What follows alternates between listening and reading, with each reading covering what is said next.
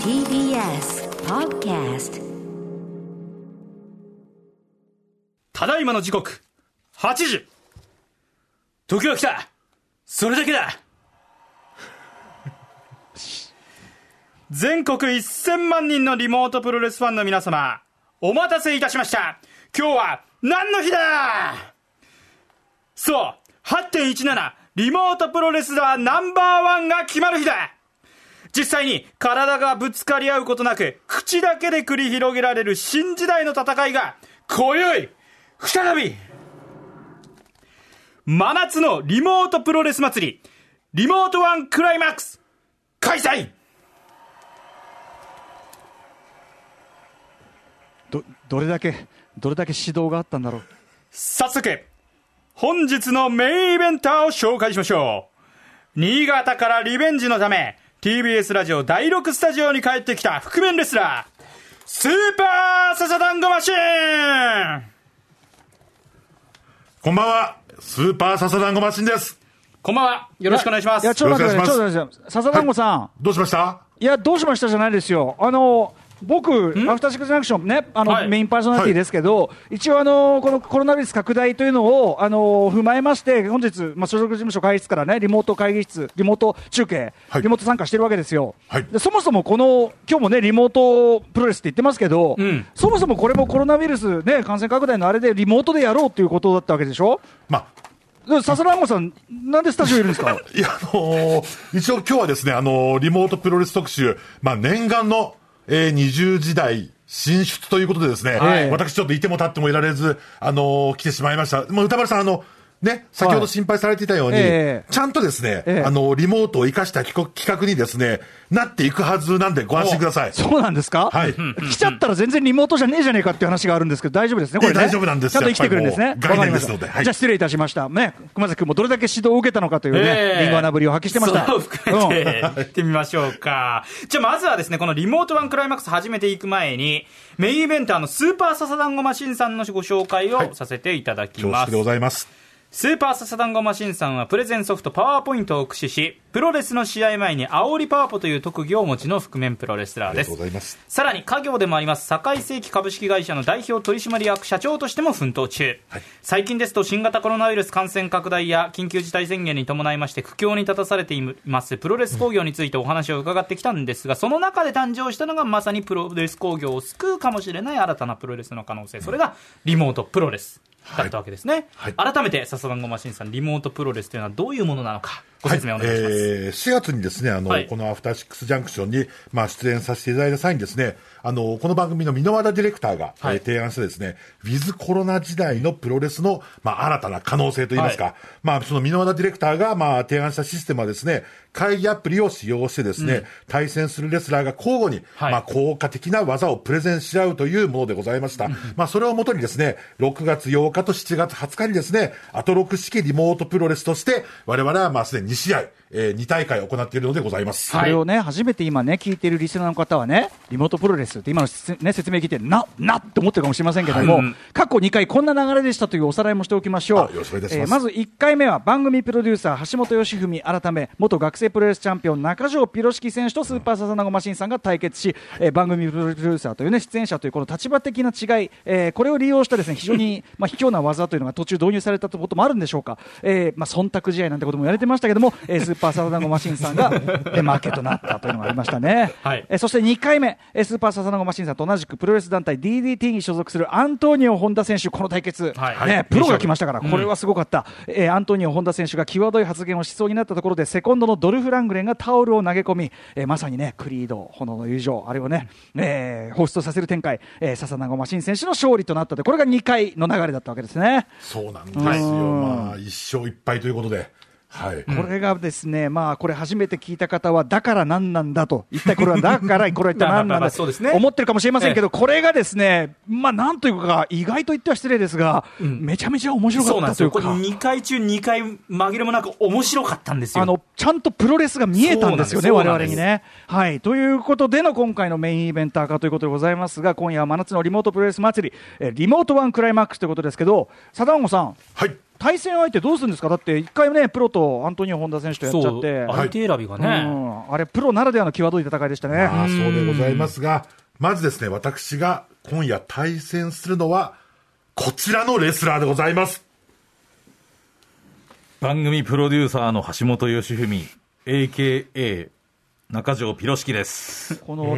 稚拙な間のため方は一体何なんで切な間の食べや方。やったなんなんやったやつですね、これね、前あね。あのすいませんたですか本当に皆さんがっかりしてる方多いと思うんですけど、あれって、だって大ね、物これがねはゲスト出演ってい大うきな理由があるんですよね理由はある。まあ、実は以前戦った際にですね、こう、番組プロデューサーが相手ということで、はいちょっとね、忖度してわざと負けたんじゃないかと。ありましたそういうふうにね、ちょっとまあ言われてしまったので、いや、すちょっごいとうん展開が実際ありましたからねそうなん。です俺よはプロデューサーだって言いましたからね。はい、まあ、それを僕も無視すればよかったんですが、うんねまあ、多少それを受け入れるような形に聞こえてしまったのかもしれないので、まあ、その疑惑を晴らすためにですね、もう一度戦いたいと、私のこう、潔白を証明したいといなるほうどわけで、まあ、再挑戦を、まあ、望んだ次第でございます。忖度試合ではなかったやっぱと。はいちょっと一部の方、やっぱプロレス道に戻る行為ではないかという、ちょはいっとご指摘も受けまして、ちょっとそんなつもりは、我々はやっぱ全くありませんので、なるほどうんつつままりりちょっと証明したいなという、俺は過ちではない、あの試合は過ちでないということをクリードバリに証明したいということですね。なんか、なんか名言をすいません、本当に。ねえ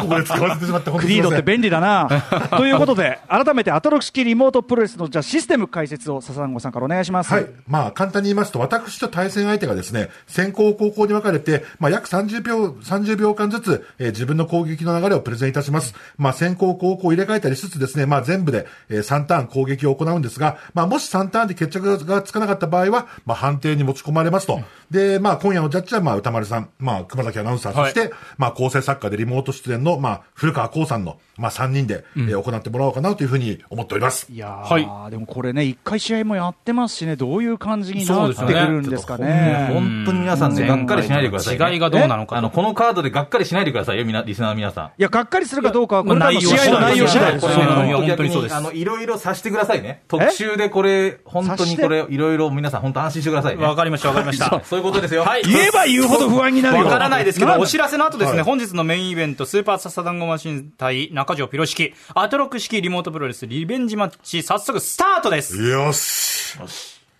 時刻は8時9分アフターシックスジャンクション真夏のリモートプロレス祭りリモートワンクライマックスメインイベントを開始いたしますまずは青コーナーから挑戦者スーパーササダンゴマシン選手入場です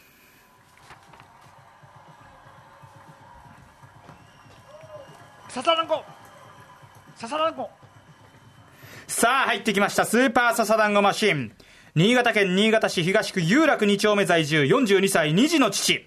現在は DDT プロレスリング所属同団体を代表する隠れた実力派レスラーでもあります早稲田大学在学中にプロレスラーを志しアニマル浜口ジムに入門いたしましたさあ今夜こそ必殺技垂直落下式リーマンショックは炸裂させリベンジなるか今リングインよろしくお願いします。続いて赤コーナーより暫定チャンピオン中条ピロシキ選手の入場ですピロシキえー中条ピロシキ HWWA 一橋大学世界プロレスリング同盟の学生プロレスラーでありますピッピッ現役時代は HWWA 世界ヘビー級チャンピオンとして君臨かのアントニオ・本田選手との名勝負数え歌は今も語り語り草2003年に引退し現在もラジオ番組の制作に革命を起こし続けるそのスタイルは天竜源一郎よろしくまさにレボリューションでありますスーパーササダンゴマシンよ何度でもリモートプロレスのマットに沈めてやる今リングインピー様今日も完全に潰すつもりできました。パンピーみたいになってるただいまよりアトロック式リモートプロレスリベンジマッチルール30分一本勝負を行います青コーナー183センチ117キロスーパーササダンゴマシーン赤コーナー、174センチ、80キロ、中条ピロシキ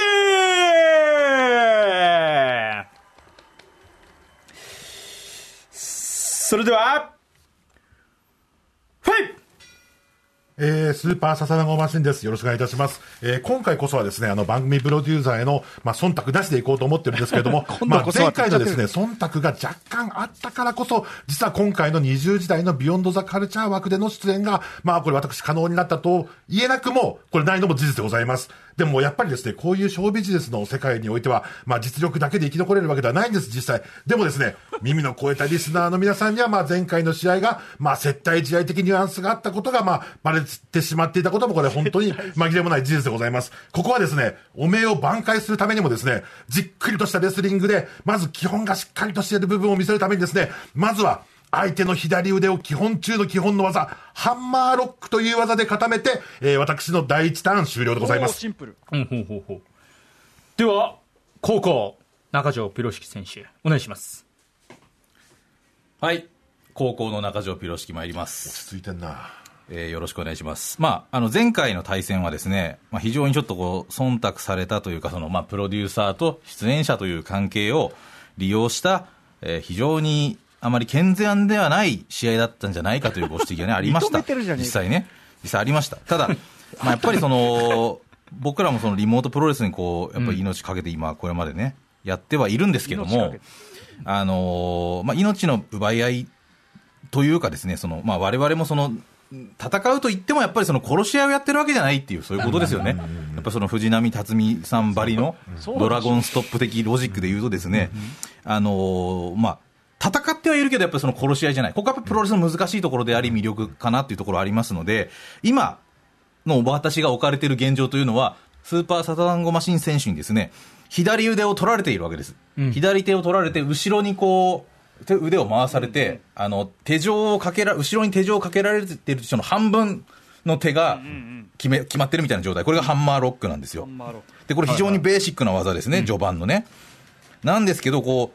う、まあ、その腕関節と肩にこう、ちょっと負荷がかかって、んまあ、固められてるみたいな状態なんですね。これなかなかこう、自由に効かないっちゃ効かないんだけど、まあ、でも、ちょっと違和感感じるぐらいの、まあ、正直、技ではあるんです よ。ほうほうほうほうほうほこれだからあのプロレスにおけるこう、まあ、格闘技における立ち関節と言われるやつで立った状態の関節技は、まあ、他にこうロックする部分が接触してないので結構体が自由に動くんでこっちは動けばいいじゃないちょっとこう角度を変えると意外と自由聞きやすい方のまあ技だったりするんで、まあ、ぶっちゃけこれですぐギブアップするかっていうほどの実は激痛ではないかなっていう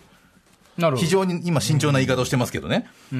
そういう技なんうで。んわかりまあました、わかりました。あの相手にこう、まあ、なんていうかこう序盤なんで、んお互いこうちょっとこう、まあ、見せ合うみたいなところで、んまあ、なんていうかこう相手に切り返されることも前提としてるってことですよね、んうん腕をこう取り合うみたいな展開上、まあ、プロレス見られてる方は分かると思うんですけど、まあ、そういう技だったりするんで、まあ、これを貞子さん序盤にかけてきたっていうことは、まあ、逆に言えばですよ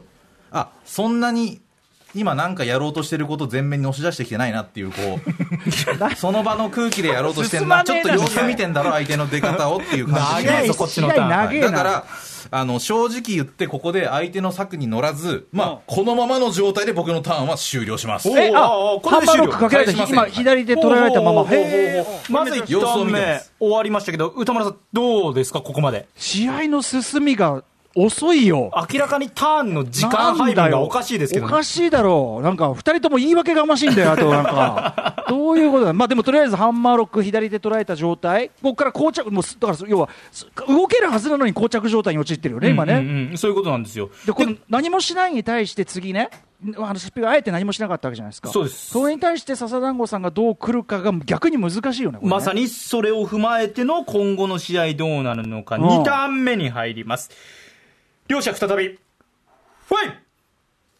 はい、えー、今回も先行の笹団子マシンです。まあ、返さないというか、まあ、ちょっとですね、こんなにちょっと技の応酬がないリモートプロレスというものをちょっと私、初めての経験なんで、また、ここまで来るとですね、下手に、こう、先にですね、こう、大技をかけた方が、ちょっと隠した感が出ちゃうっていうのも、これまた、プロレスなんですよ。で、でも、絶対にそれは、こう、先に自分らが仕掛けたくないっていう気持ちも、まあ皆さんに理解してほしいと思いつつも、このままではですね、せっかくの8時台なのにもかかわらず、ええ顧客満足度が最も低い試合となってしまうことも、 こんなつまんねえ試合もうこれもどうしようもないよなので、あえて、このターン、2ターン目ですけど、私動きます。おここで、私が出すべき技はもうただ一つ。相手の残りの体力を35%確実に削減することができる私の必殺技、垂直落下式リーマンショックしかありません。これをですね、3回ヒットさせれば相手の体力は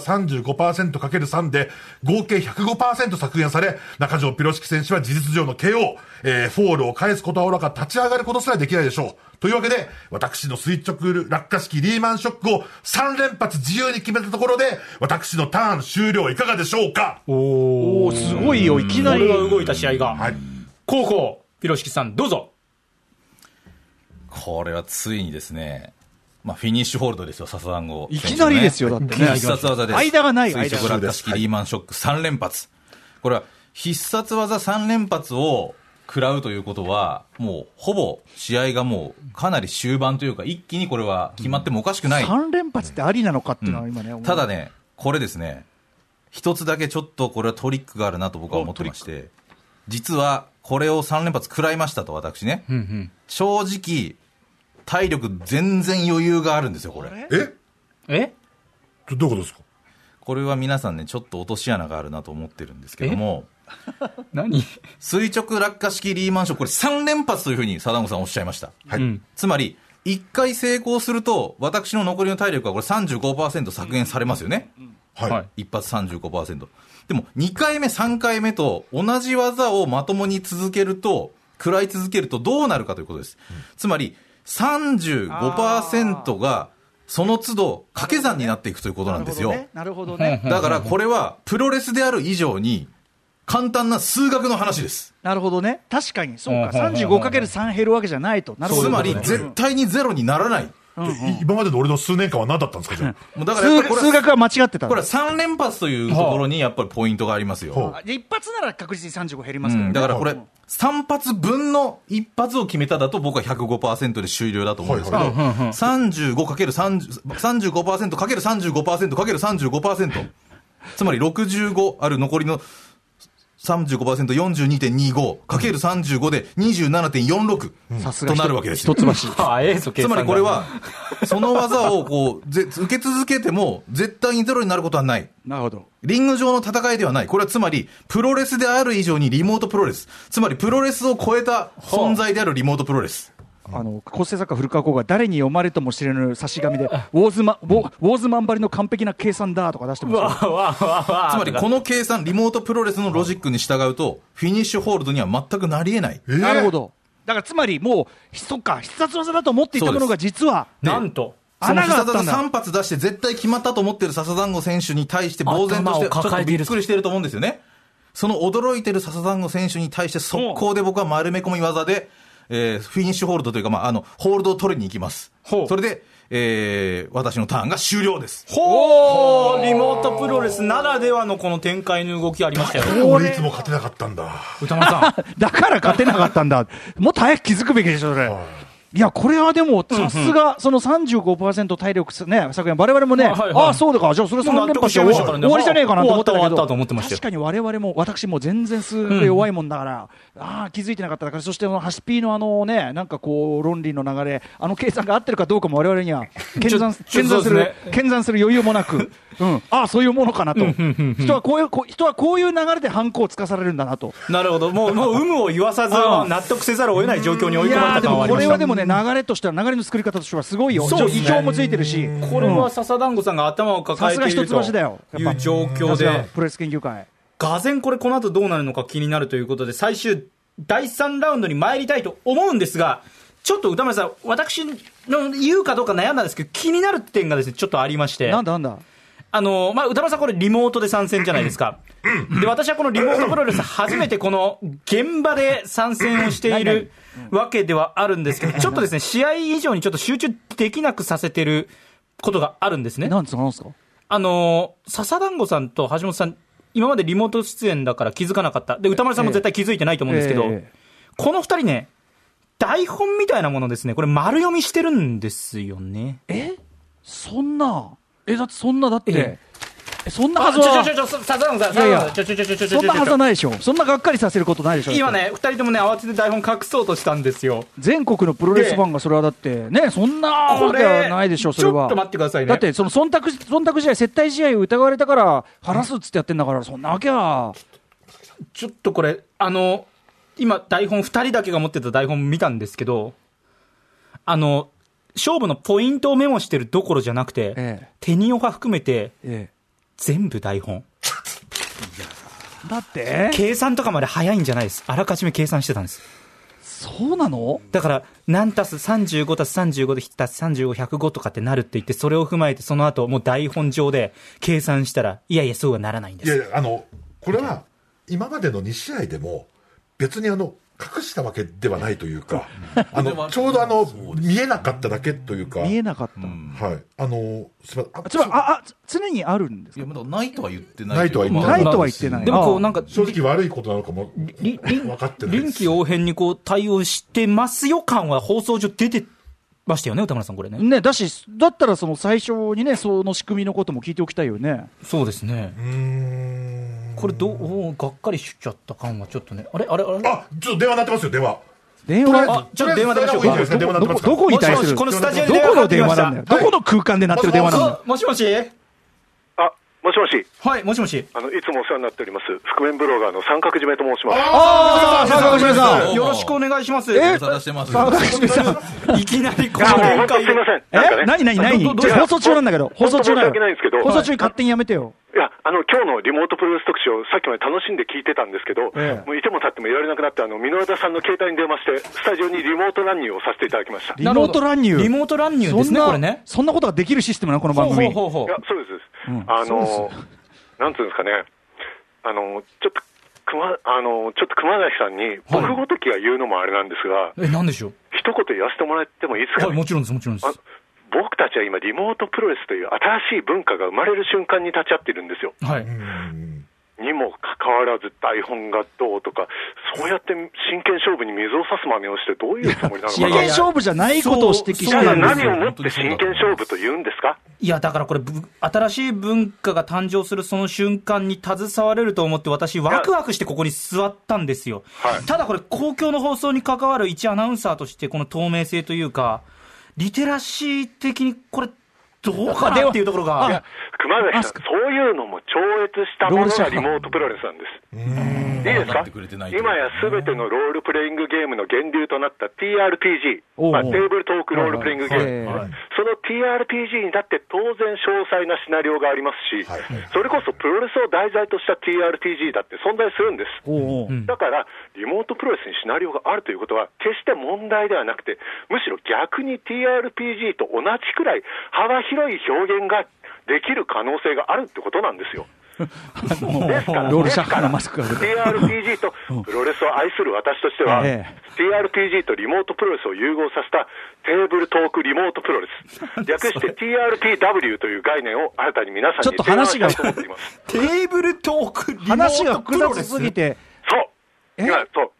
TRPW です。えちょっと待って TRP TRPW です。新しいですよ。なるほど。テーブルトークリモートプロレス、なるほどねなんかアメリカのインディー団体っぽいですよ。合わせてきた。私がまとめたあのテーブルトークリモートプロレスの体験版のシナリオとアイテムを笹団子マシン選手に下 CM 中にリモート配送しますので、この特集の後半は実際にゲームマスターになった笹団子マシン選手とプレイヤーになった歌丸さんと熊崎さんに、私そうです我々プレイヤーなの私が考案した TRPW の体験版シナリオをプレイしてもらってもよろしいでしょうかいやちょっとな待ってるいやほどまだいやよろしくないよだってそうですかいやまだ試合途中だよだってはい。ありがとうございます、三角締めさん。はいどうもありがとうございましたではですねち試ょ合っと CM どう中なっに、たか我々の体験版のシナリオのアイテムを受け取ってですね、実際に後半戦、みんなでプレイしてみます。話が複雑すぎるよえどうすんのこのままもう行っちゃっていいでしょうか。このまま行きましょうか。はいすごいこれはちょっと今ですねこれはシナリオがないなは明いらシかにナリオがやってまいりましたよ。んはい。シナリオはえーというわけで後半戦参らせていただきます。はいえーここからはですね、 CM って言ってな真かった夏のリモートプロレス祭り、リモートワンクライマックスの特別試合と題しまして、ええテーブルトークリモートプロレス、かっこ TRPW の体験版をですね、歌丸さんと熊崎さんに体験、対戦してもらおうかと思いってやおり最ます初。からそう言っていただければね、あの試 合試合の途中だと思うんこでれすけ試ど、合はもう、どっち勝ち負けはもういいいやいやいや、もうそういう問題、ちょっと我々新しいものに目がないんで、やっぱりね熊崎に踏み込んじゃいけないというか、触れちゃいけないところに触れちゃったんで、台本の結果、どっちが勝つのか気になったなな。かったことにしようと思います。はい。えー対戦カードはですね、お、これいいですね。対戦カードは、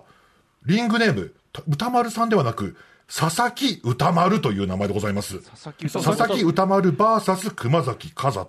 ということですね。まあ歌丸でいいじゃないか、なんで佐々木佐々木歌歌じ丸ゃ丸あちょっと私ゲームマスターとしての、えーちょっと任務を果たさせていただきます。えーそれではですね、ここからは私、笹団子マシンがゲームマスターとしての試合の進行をさせていただきます。えーお二人ともちょっとよろしくお願いいたします。はい。はいお願いしまえすー。まずですね、お二人にはそれぞれプレイヤーとして、ご自身をそのままレスラー化したキャラクターになりきっていただきます。歌丸さんは佐々木歌丸、熊崎さんは熊崎風人と。はい。はい。で、えー実際のテーブルトークリモートプロレス、過去 TRPW を体験していただいただこうと思っておりますが、まあちょっと細かい部分はですね、随時私が、まあレクチャーしながら進めていきますので、まあご安心してくださいと。確かにだはいってね、リモートプロレスもできないのに、さらにテーブルトークとか言ったって、で、まずはですね、はい初めに先行と後攻をですね、我々いつもね、漠然とやってましたけれども、え TRPW ではもう先行後攻を、私がですね、この専用の6面ダイス、サイコロですね、6面ダイスを振って、ちょっと決めさせていただきましょうと。はい出た目が奇数の場合は歌丸さんが先行。えー偶数の場合は熊崎アナが先行となります。よろしいでしょうか。はい歌丸さんのところで、えっ、と、サイコロ届いてますかあサイコロあります、はいはい、じゃあはい歌丸さんちょっと一回サイコロ振ってもらっていい私ですか、がね、振りますか、はい、わ、はいかりました、じゃあ、はい、チンチロリン、はい、3です、三奇数。ということは奇数ですので、えー、歌丸さんが先行となります。先行はいじゃあ歌丸さんに先行、第、ファーストターンの先行選手用の、えー、シナリオを渡していただけますでしょうか、マネージャーさシん。ナリオ、シナリオ、シナリオが歌丸さんには渡い、じさゃあれそたの。シナリオを基づいてゲームを進めていっていただこうと思あいます。じゃあ、これを読み上げればいいんでですか、これは。ちょっと歌丸さん、ちょっとこれ、なんか、ちょっと乗り乗ってなさすぎですよ、歌いや丸いやいや、す。の私はね、目が輝いてるの分かりますよ、サングラスの向こうの瞳いが。やいや、だって分かんないんだもん、何が何だか超楽しそうっていうのもちょっとおかしいなわかんないなりにも、それはついてきてくださいよ。こっちもこっちでよ、ほら。企画でやってんだから。ら。なんで理不尽な言われようなんだ、俺は。いややりま、やるよな、やる、やる、やる、やる、やる、やる、やります。じゃあ、えーいいね、じゃあ、これ、あの、ゴングとかいいんですか、カーンとはかい、。では、じゃあゴング鳴らしてもらえますでしょうか。俺の名前は佐々木歌丸。新赤坂プロレス所属のプロレスラーだ。ですね俺は今、同期の若手プロレスラー6年、6名によるリーグ戦、ヤングジャンクション杯争奪リーグ戦の優勝をかけて、入門当時からのライバル、熊崎風人と試合をしている。今のところ、序盤の攻防は五分と五分。そろそろ大きめの技でも決めて、自分の優勢をアピールしたいところだはい。ほら、こんな感じでどうだほら。おーいいね。さあ、ここで歌丸さんが出す技を以下の3つから選んでいただきたいと思っております。あ選べんだいやこれはいいなはい。まずですね、熊崎風人を抱え上げて背中から叩きつけるボディスラムという技。これ一つ目です。二つ目、熊崎さんをロープに振って帰ってきたところをドロップキックで迎撃する。三つ目、とりあえずですね、思いっきり熊崎風人のほっぺたを思いっきりビンタ。あーえーこの三つから、えーボディスラム、ドロップキック、ビンタの中からお選びください。俺ね、やっぱちょっと張り手、ビンタ行きたいですね。あ、ビンタいいですか、はいなるほど。お目が高い。ビンタはですね、出た、サイコロの出た目かけるはい3のヒットポイントが熊崎風人から、えー削減されるのでございます。ちなみにですね、はい2人とも一応若手レスラーという設定ですので、ええそれぞれ残りヒットポイントが30ずつからのスタートで、これがゼロになった時点で負けがなるほどという今手持ちそれぞれ30ねはい。はいというわけで、まずこれビンタはですね、出た目、出た目かける3。これ6が出たらもういきなえりマジ半分以上。いきなりはい。体力がビンタ効くんだねやっぱねはいというわけはで、いちょっとこれ、歌丸さん、えーサイコロ振ってもらえますでしじょうゃか。あはい、じゃあ振ります。コンコロリン。あ、5出たえということは、かける3です。15。 15ですヒットポイント15。削った。はい、これで若手レスラーほど、思いっきりビンタしてですね、相手を一瞬で脳震盪に陥れるということ、多々ありますので、これ、意外とあるあるでございます。なるほどなるほどはい。ビンタ一発で試合が終わっちゃうこと全然ございます。というわけで、これ、熊崎さんはですね、えー高校選手のシナリオの、こちらを用意しましたので、こちら読んでもらえますかはい。はい。くそー佐々木歌丸から受けたビンタが予想以上に効きやがるぜしかもこいつ、俺がスクワットのやりすぎで痛めた右膝にはダメージが来ないように攻撃してきている優しい俺が昨日の試合で怪我を再発していることは誰にもバレていないはずなのにしかし、俺の目標は、こんな若手のリーグ戦で優勝することじゃない俺の目標は、あくまでこのリーグ戦の優勝者に贈られる海外武者修行への切符を手にすること。そうなれば、もう若手らしい地味なプロレス技は卒業だ一丁、海外の目を超えたファンもヒートアップさせられるようなド派手な技をお見合いしてやるかはい。ここで、熊崎和人選手が出す技を以下の3つからお選びください。1つ目、相手の両足を持ってぐるぐるとひたすら何十回も回転させるジャイアントスイング。2つ目、相手を真横に担ぎ上げ、体が真っ二つにへし折れるまでひたすらゆさゆさと揺らし続けるアルゼンチンバックブリーカー。3つ目、コーナーの最上段に登り、危険を顧みずに天高く飛翔し、落下しながら相手に頭突きをするというダイビングヘッドバット。さあ、熊崎さん、ジャイアントスイング、アルゼンチンバックブリーカー、ダイビングヘッドバット。この中からどの技を歌丸さんにかけるのか、選択をしてください。派手だな歌丸の目を回してやるぜ一番のジャイアントスイングえー、熊崎選手。この技はですね、えー、この以下の3つの技はですね、すべての技が相手へのダメージよりも、どちらかというと自分の体力を著しく低下させる、どっちにしろダ技メだでございます。えー、技をかけた方の、えー、熊崎さんがですね、これはサイコロの出た目かける3のダメージを受けることになります。っちゃうかもしれない15でだって僕6出たらだから5以上で、5、 56で終了ですよ6で終了ですね。え自滅自滅サイコロサイコロじゃあこちらの6面ダイスをちょ振ってとくださいこれで終わったらちょっとでこもの、若手女子がってそういうもんですからね。放送的あにーちそうょいっと頼みますよいきあまとすよ、うん、お 5! えー、まだ時間あるぜゼロはセーフです。ゼロはまだ、まあそうだかゼロでまも、だ立ってるまだ立ってるレスラーはゼロでも大丈夫なんですそよ、れまだまだはいギリギリなんとこかなれってるゼロはセーフなんです。要するに、にゼロってことですね僕30からゼロになってでるももう一個もダメージ受けれないじゃんいやね、でも次ね、のターンまだまででだもでもほらこっちがダメージ受けられるもんねそうなんであす。れねこっからがこれ面白いんです。あそういやーなかなかかなりスリリングな展開になってまいりました。ちなみに現時点で歌丸さんの、えー残りヒットポイントは30。がっちりね温存してますよ、はい熊崎風人選手の残りヒットポイントはゼロ。もうおしまいでさあここすよで、えーセカンドターンに参ります。ここからは試合の中盤であるセカンドターンです。えープレイヤーの選ぶ選択肢と6面ダイスによる、これ乱数の発生次第では、ここで勝敗がついてしまうことも十分にあり得ます。本当ですよはいなるほどうんまず、このターンではどちらが試合の中盤を支配しているんでしょうか。まずはですね、今回はまた、えー熊崎さんが、えーダイスを振っていただいてあー、そうか奇数なら歌丸さん先行、偶数なら熊崎アナ先行でございます。どっちがいいんだろうとりあえずでも先行になっといた方がいいのかなと熊思い崎ますあと熊崎と俺のキャラの作り方、熊崎君と俺のキャラの作り方、両方ヒールっていうか、あのー、花、なんか花っ柱の強い若手っ てことですね。強気ですね。いきますよ、来い 1! ということでうわ、残念ながら、えー先行は歌丸さんでございます。はいというわけで、第2ターンの先行のシナリオを歌丸さんにお渡しください。それでは、歌丸さん、第2ターンの攻撃、よろしくお願いします。いきますそれにしても熊崎のやついつの間にかだいぶ成長してやがるなこれだけ俺の技を食らってるのにまだ立ち上がってくる力が残っているようだあこれ展開とも合ってるね、はいこの試合どっちが勝っても優勝者は長い海外への遠征が決まっているつまりこうやって直接試合ができるのも今日が最後ってことさその時一瞬目の前が真っ暗になったかと思ったら俺の体はリングの外まで吹っ飛ばされていたなんだなんだ余計な干渉に浸っている際に相手の必殺技のミサイルキックを食らってしまっていたというわけか薄れゆき意識の中相手に送られる大観戦と自分の名前を何度も叫ぶリングサイドの実況アナウンサーの声がはるか遠くに聞こえていた、残り HP マイナス50%ってなってますけど、なんだこれ勝手にというわけで、えー歌丸先生は残り30ポイントが、えー10マイナス50% 15で人、残り15になりました。一気に15釣れました。勝手に技食らってるじゃないですか、はなんえーじゃあ、ちょっとゲームマスターからの一言でございます。はい展開がございます。えーというわけで、場外に吹っ飛ばされた歌丸選手ですが、はいこれですね、リングサイドで、こう、テレビ中継の実況アナウンサーがですね、ええ必死に歌丸選手の名前を叫び、歌丸選手頑張れ、歌丸選手立ち上がれと、実はこれ激励していてくれたんですねな。るほどさあ、えー歌丸選手。でもこれでも、えー場外出ちゃってますそうしなんでです気が失いかけてますからこれ結構なかなか危ないよ、ダメだうん、で、でもね、歌丸選手はその薄れ意識の中ですね、この時、リングサイドの実況席にいたアナウンサーがですね、こう、ちょっとですね、誰だったのか、ほう以下の3名からそれお選びください。そこ参ります大事ですね。はい。大事1番、大事です。そのアナウンサーは、古舘一郎アナウンサーです。伝説の。 2番、プロレス実況者としてもおなじみ、辻義成アナウンサーです。新日本プロレスといえば。はい。3番目、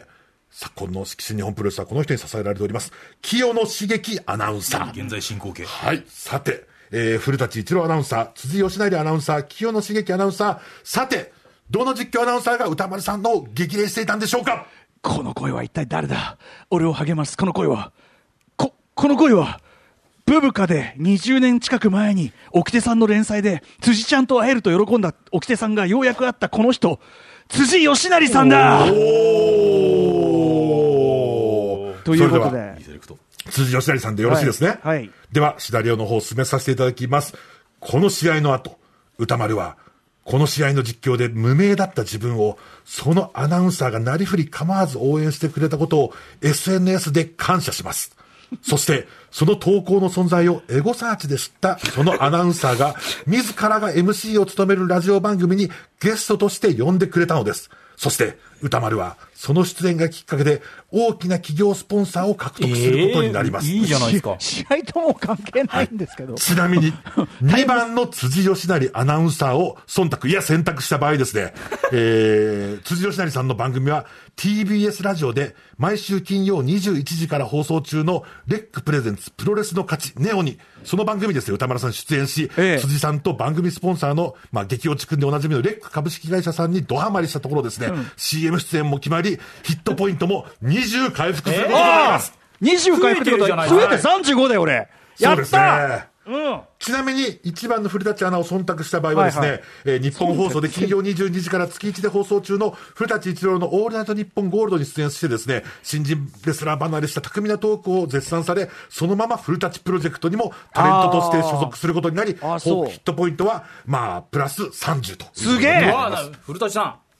バニラビーンズね、レナと同じじゃあ事務所になるわけだななんですよちなみに清野茂樹アナウンサーを忖度した場合はラジオ日本で選択日曜23時から放送中の真夜中のハーリーレースに出演しこれをきっかけにさらに親交が深まった清野氏の招待でですね、えー桃色クローバーのライブに見学に行き、まあ、メンバーの誰かしらと相互フォローに成功するという、えーサービスポイントがつくのでございますほうほうポイント何点だったんですかそれでえーポイントはですね、え5回復しますああそうかじゃあでも辻さんでかなり良かったねよ俺鈴ね木さんでも大正解だったと言いますね、うんはいこれ本当にブブカのね、はい連連載があったのよ、こうやってあのページを、 辻ちゃんと会えるってって、沖手さんが喜んで、ページめくると辻吉成さんっていう、そういうページがあったの、い本や当めに。ちゃめちゃいい人ですよね、辻吉成さん。はい、というわけで、高校の、えー、高校の、えー、熊崎さん、えーっと、こちらのでは、えー、シナリオをよろしくお願いします。はい。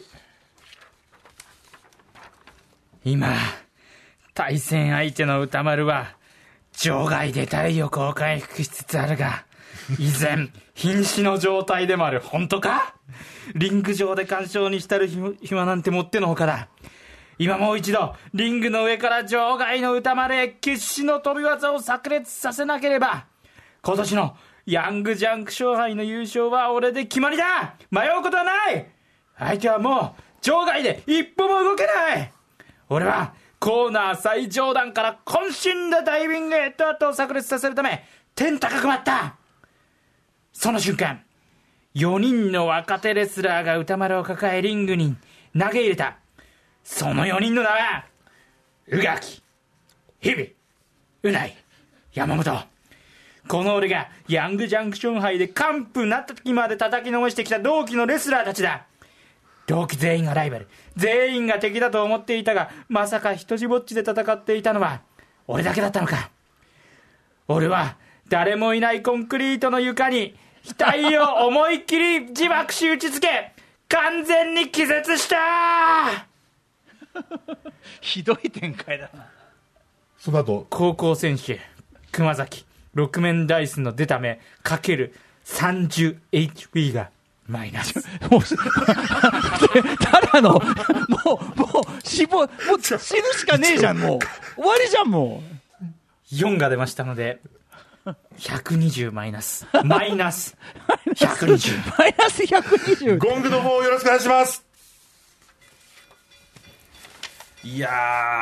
ー、すすごい試合だったな。これでもシナリオに不均衡さがないですか、ちょっとい。や、これすべて運でどちらが勝者になるか必ず決まってるんです。そ2うかターン目が先行になってれば、僕も古舘さん使って回復させることそでうきただんでね。すけど先行後攻が大事だったね、確かちなに、みねに。これ、技も、あえてほら、TRPG よろしく、こう、技をかけないというような選択もあるんです、これ。だから、あの、あえて俺は若手レスラーなんだから派手な技はしませんよと、えーで逆指固め、ドロップキック、ボディスタムで勝ちますっていう、そういうこだわりを見せれば、このマイナス30ポイントみたいなのはなかったんですね。いやそうか、大技狙いでいくとやっぱりリスクもあるということなんですね。はい、そう、これいろいろ本当にプロレスのことが学べるいい教材です ね。ちなみに、ちょっと待ってください。えっ、と、一応試合後のシナリオというものも用意されているようですので、えー熊崎さん、これを読んでもらってもいいでしょうか。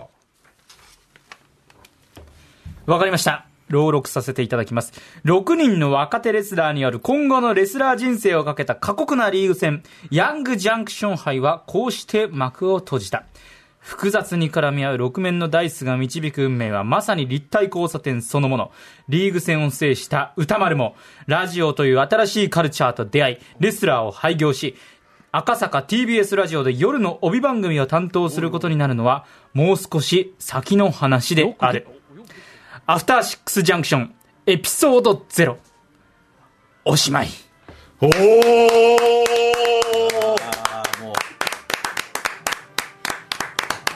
いやーいいなるほどね。あ、そういう着地があったんだ。なるほど。前す日ごいでだったすんねですね。。前日談だったんですね。そうかアトロクにやる前歌丸さんこんなことがあってプロレスだったんですね。はい。うん。格曜日パートナーもそういうことだったんだっていうね。そうそうそういうかことだったんですよ。あのだから6人のリーグ戦で戦った人がこの番組で優勝した歌丸さんが帯のメインになってそしそうてね1曜日ずつを他が担当することでにもなった熊崎君的にはここのターンでね、その残りの曜日の人がみんな俺の味方するっていう、なんか嫌な展開でしたよね、これね。 そうですね逆だったらまだしもらったことね、うんうがき日々うない山本一人で戦ってるのは自分だけだった。自分だけだったいやいやいやいやいや、ということ本当でに。どちらが先行後攻になるかは本当にこれもうサイコロ目が決めてるわけですし確かに実際自分が選択肢によって、まあ、残りのヒットポイントとかも本当に決まるわけですから、えこれはね実はいかようにも試合が転ぶ可能性があったということなんですよそうですね。僕も偶然勝つ性すごいありますからね。だからまあ最後のシナリリオ的にはやっぱりこれ歌丸さんが勝ってもらった方がビシッと決まるような、えーシナリオには確かになってたんですね。熊崎例えば熊崎君側勝者だと、また別のエンディングがあるとか、そういうのもあるんでそうなんです。その何パターンも用意されております、本当に。はい。一応それ、ね、それもそれも聞きたいな、それ、それはだめですか、ティーチャー。ちょっとですね、今私の手元には届いてないようなんですけど、あは。ないいないんだあはい。あそうか、まあまあまあ、じゃあということで、これはじゃあどうすればいいの、これ、あの三角締めさん、あれ、三角締めさん聞いてないかな、違うね、画面画面には映ってる画面にはね、画面ずっにはと映ってるんですよロールロールシャッハのマスマスクかぶった人がうつむいてて、なんかすごい怖いんですけど、あ今なんかうんあ今、電話受けてる、電話受けて本当る、に電話受けてる、うん、うん、もしもし、三角締めさん。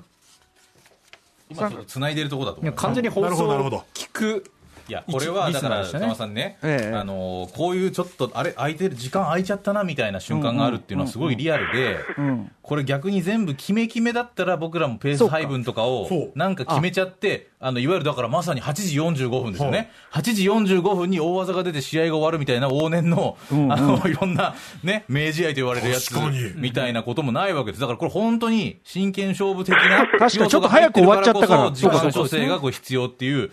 マイク・タイソンの試合ですごい後でリプレイばっかり流してたみたいな、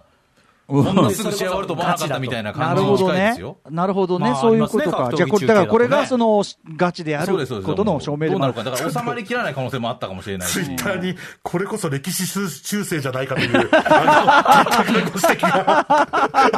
番組オープニングといねや、ちゃんと本当にそうですねえちょっおととしじとゃんけんっていうかえ三角締めさん、三角締めさん。あ、どうも、三角締めです。三角締めさん、あのシナリオ、ご無沙汰しまして、さっきも話しましたけど、30分 前あのシナリオを送っていただいて、いかがでした、このその新しい試み、テーブルトークね、リモートプロレス。本当に僕も、どの立場で今話していいのか迷ってるところなんです けど、あの、なんかプロレスとか TRPG ってなんだろうな、みたいなのを気持ちで楽しませていただきまみしたん。なが本質について迷い始めてるじゃない か、全員に混乱を招いてるじゃないか、うんいや、でも、まあ、たの楽しいは楽しかったですよね。楽しかったですねいや僕も面白く聞かせていただきました。うん、いやということですよ。えじゃあこういうその時間が余った時も醍醐味だってねおっしゃるその中条さん。はいひろしきさん、はいこれじゃあこういう時はどうするもんなんですか、じゃあ、いやどうするってこれ歌丸さんだってやっぱラジオのプロじゃないです かそこだけ、週をこれだけ毎日特集やっててそれ時間が余ることぐらいあると思うんですそよこだけ急に、想定してるとう思うんですよ歌そ丸さんこだけ急に俺の責任みたいにするのいやなんか時間余ったからやることないんだけどみたいなちょっと空気はなんかちょっと、ちょっとあれ違うんじゃないかな。いや、プロレスでは確かにね、歌丸さんもプロレスではヤングライオン的にね、んうん若手という今、設定でやりましたけど、ええはい今ちょっとこれラジオに戻ったんで、まあ、こっからやっぱり歌丸さんプロとして、やっぱりこのそうで残すりね、そう3ですね。分ぐどらうい。いうはいあのいろんな選択肢がルールそもそも三つルールがさ、ルールがこのさ、8時台始まってからルールが2回ぐらい変わってんだよ、これ場の、場のルールが。いいろいろこ混乱するね本当なんか今の時代を象徴してますよね、本当にね。まあね日々こうニ資ュ産に富むー、日ね々ニューノーマルが変わっていくやとっぱりいう。お盆明けで皆さんちょっとちょっとやっぱホスト頭トがゥまールスだちでょっすよとこう本調子じゃないなっていう時に、やっぱりこれが頭をちょっと使って想像してみるっていうね、まあそれは企画になったかなまあいや、それはいいんだけど、いや、ちょっと待って、でもさ、リモートプロレスがいい感じだからってやってみて始まったのに、いつの間にかテーブルトークリモートプロレスにちょっと景色が変わったじゃないですか、はいこれ、笹団子さん、どうしますこれだって。いや、あのーまさに僕が、ちょっとこう、どういう感じで手探りで、こう、リモートプロレスという、アタロック式リモートプロレスを、これ始めてきたんですけど、意外とこれツイッターとかで、ええあの、このリモートプロレス聞いた人が、やっぱ TRPG との、こう、総辞典みたいなものを結構書いてくださってて、ご指摘があったのなるほど指摘がたくさんあって、それで僕も遡って、その TRPG の、まあ、アトロクで特集された、去年特集された回などを聞いてみて、はいはいすごくちょっと興味深く持ってる中で、その TRBG で、そのプロレスを描いた、こう作品があることもその後知りましたし、なんかすごくそういうのもちょっと自分でいろいろ調べてみたりしてるうちに、すごくやっぱ面白いなと思って、今回まあいろいろ三角締めさんにもちょっとまあご協力というか乱入していただきつつ、えーちょっと今回のこういう企画をね、ちょっとやらせてもらったんですけれども、笑ってるじゃないですか、笹団子さん。あれええじゃあ本当に、なんかマッスルに参加したみたいな感じで。まあまあまあまあまあまあまあまあそうですよね参加それはねね、うん、それはもう笹団子さんやってますからあのね。宇宙の中にこうなんかいた感じっていうのはねわかりますよえ、坂上さん、でもちなみに、プロレスを題材にしたその、あの TRPG? はいその実在するというやつは、中身は今、今みたいな感じなんですかいや、多分違うと、違う違う僕は僕はファンタジー系の方なんで、絶対やったことないですけど、多分また、ちょっとなんかゲームブック感というか、今回のは。ああ、そうか、ちょっと読むとこ多かったですもんね、やっぱね。はいうん。たまあまだまあ、いいんじゃないですかね。それも含めてプロレスみたいな あのそうですよね。感じ自で。重気味に笑ってるじゃないですか。はい、リングの上で起こってることは全部プロレスって言いますもんね。そうです。はい。 うん、まあ、そういうもんならそれでいいんですけどね。でも実際すごい歴じあの歴史修正とかおっしゃいますけども、ええあの実際の歴史とすごくあリンクしたなって僕は思うのはほうほう熊崎選手を、まあ、熊崎選手と言ってしまいましたが、熊崎和人さんはこの番組の前に何をやっていたかってことなんですよね。この番組のこの番組の前に、アフターシックスジャンクションがある前に、はい興味があるという番組ええを月曜日の、はいはい月曜のまあ、このまさにア,、はいアフターシックスジャンクションの枠やってたわけですよ、うんだから、ある種その、そのアフターシックスジャンクションの前枠をやっていた熊崎和人選手に対して、歌丸さんや他のパートナーが協力して、こう引きずり下ろすっていう構図になっていたわけですよ。なるほど。僕は引きずり下ろされたっていう立場なんですよね、やあっのぱり興味あるはそうですね。だから先輩パーソナリティを引きずり下ろしてでも自分の仲間にしてあー新しく番組を始めたといそううか意味でなるほはど前日談としては実はすごくそうか見事に着地をしている確かにエこの時ピソードゼ間ロはね帯の中では、熊須の方が先輩ですもんね、だってね。そうなんですれはよねだからそんなねなるほどね。そんなにおかしくないんで。ですよなるほど。ほうほうほうほう。そんなにおかしくそんなにおかしい。ちょちょっとはおかしいと思ってるんですかね、これねそ。んなにおかしくないって説明で、納得、人を納得させようって、このずうずうしさが、ねえ。これ納得度納得できるかなと思わせるあたりがこの応酬ですからやっぱりリモートプロレスはそうなんだ説得力っていうプロレスで使う言そうです葉ねがあるんですけまあどまあまあまあその説得力って何なんだっていうことを突き詰めるっていうのが多分一つリモートプロレスの本質かいなやっでていうもね、確かに俺も今回ね、あのじその TRPG のね、かあのひ一形式を借りてやらせていただきましたけど、あのいやいや、だからそういうことならって感じで、じゃあ、俺もできるなって、ちょっと思いましたよ、俺ならもっと引き伸ばしますもん、やっぱし。あの前の T あー前の T うんうん TRPG 特集の時やりましたけどね、ん一本前に進めませんでしたから、僕ね。そうでしたそうですねね。戦闘が始まらなかった。だうから今日のだからハシピーと同じですよ、その手を後ろに回されたまま動かない的なね、ああいう展開が続いたっていいわけですもんね。そうなんです、そうなんです。そういうことですね。だから実際起こっている展開の、はいその実際は動きとしては動いてないんだけど、その心理描写を描くということで、なんか、あ動きあんな、実はっていう、その、止まってるようで見ても、お二人の間では、まあまあまあまあまあ止まってるようで、い止やまってるようで、おっしゃとか言ってるけこど、とはあわのか、今これを聞いているリスナーの皆さんは、多分、人生の時計がカッチコッチと減っていく様子っていうのを今、ものすごく頭に ね、頭に思い浮かべてると思う。いや、俺、俺今この放送を聞きながら人生が確実に減っている、この感情多分カッチコッチとね、き多分感じてるんだと思うんですよね。るんですよディレクターが全く締めるっていう今空気を出さないので、あれこの後曲をかけたりしたりしないのかなって僕は中で思っていたや、りすディレるんでクターすけはど、もう、全くする気いがなや、いんもう、です箕輪よ。田君はもうし締めていつ、いつでも終わって結いい構です前よか。ら締めてくれって言ってますよ。あ、本当ですかじゃあちょっと、宇多丸さん、そ、それはちょっとじゃあ反映させてくださいよ、放送に。その部分を歌丸さんのせいだ。だだってどこで終わればいいか分かんないんだもん。そうですよねじゃあ、そうですよねえーじゃあ、笹団子さん、そのリモートプロレスはこれ、試み続けるんですか、今後も。はい。リ今後も、